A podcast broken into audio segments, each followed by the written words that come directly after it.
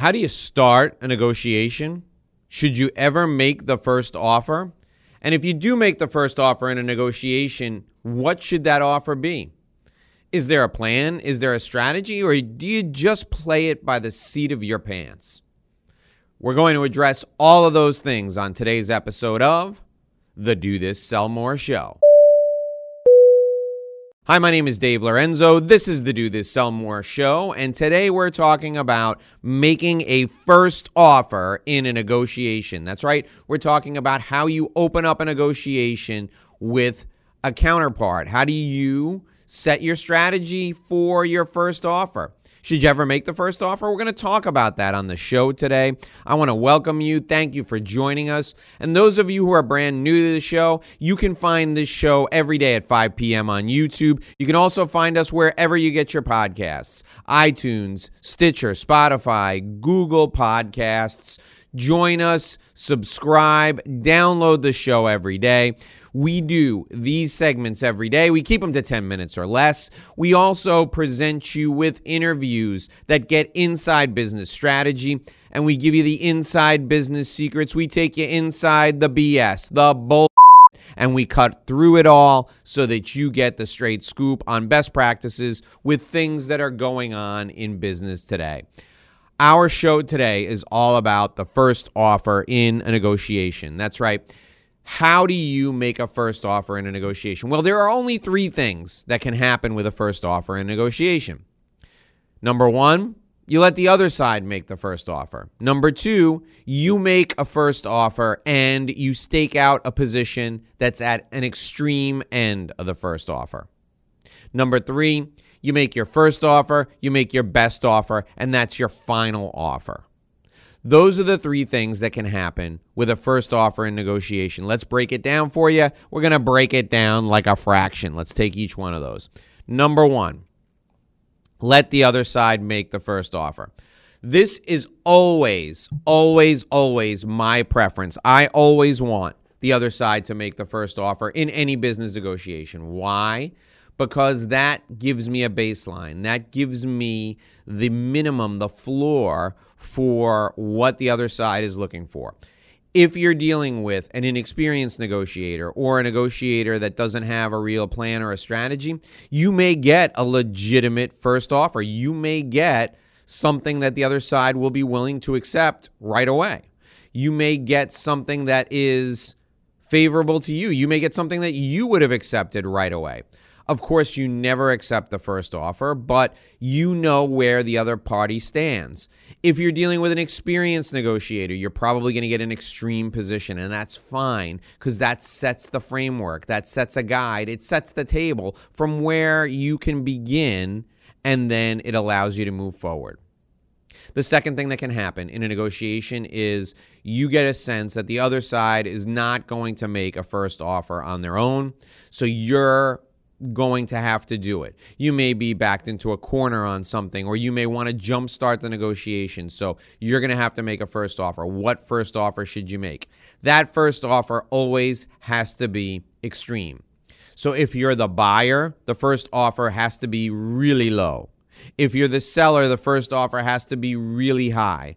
You have to set the parameters that are going to shock the other side. And that's your goal with the first offer. You want to set a framework where the other side is shocked and they're going to have to come back with something that's extreme on their side, but you're going to narrow it down from there. You want them to be hit in the mouth right away with something where they say to themselves, oh my goodness, I don't know where we're going to go from here you want them to be in a mindset psychologically where they're thinking to themselves, we have to concede a lot in order to get this guy to move. We have to concede a lot in order to get this woman to move. We have to concede a lot to get these people to move.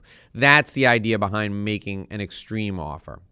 The third scenario, first, best, and final, this really isn't much of a negotiation at all. If you're making a first, best, and final offer at the outset, you're saying to the other party, look, here it is, take it or leave it.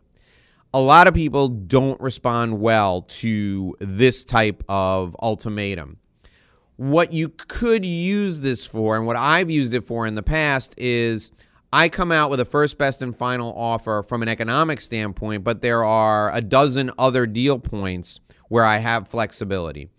So if I know that I don't have any wiggle room economically, I will say, here's what we have to do. This financial point is where we have to be. I have no flexibility on this. I do have flexibility on, and then I lay out two or three other things where I have some flexibility. And I say to the other side, we can negotiate on these. And again, with the points where I have flexibility, I always want to stake out some sort of an extreme and work my way back from the extreme in the other areas. But occasionally when I'm boxed in and I don't have financial flexibility, or if it's on another deal point and I don't have flexibility on that deal point, I will want to make a first, best, and final on that deal point and tell the other side, tell my counterpart, I don't have any opportunity to move here. This is what I got on this. There's no flexibility there whatsoever. On these other things, I do have some flexibility. What that allows me to do is that allows me, number one, to build up some goodwill. And I say, look, I can't move on this. I'm telling you, I can't move, but here are some things where I can move. Let's talk about these other things. And all throughout the negotiation, my counterpart is going to test that first, best, and final offer, and they're going to want me to move on it. I'm not going to be able to move, but I'll make an offer somewhere else where I can move each time. As long as I maintain that flexibility, I'll probably be okay. I never want to phrase my first, best, and final offer as a take it or leave it. I always want to say, listen, I've got no flexibility here, but I do have flexibility here. Again, I try to avoid scenario three. My preference is in order that I've introduced them to you here. I want to let the other side make the first offer. That's my that's always my preference. I always want the other side to tell me where they stand first.